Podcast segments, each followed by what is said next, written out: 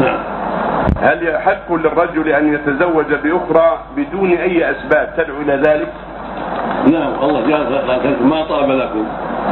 طاب يعني ما شئتم وما استحسنتم فله يتزوج ولو بدون أسباب. لأن هذا ينفعه بكل حال. لأن يعني كبح الشهوة والقيام بما يعني يعين على كبح الغريزة الجنسيه وكثرة الأولاد هذا مطلوب قد يتزوج لطلب الأولاد. وقد يتزوج لمزيد البعد عن أسباب الفتنة. نعم.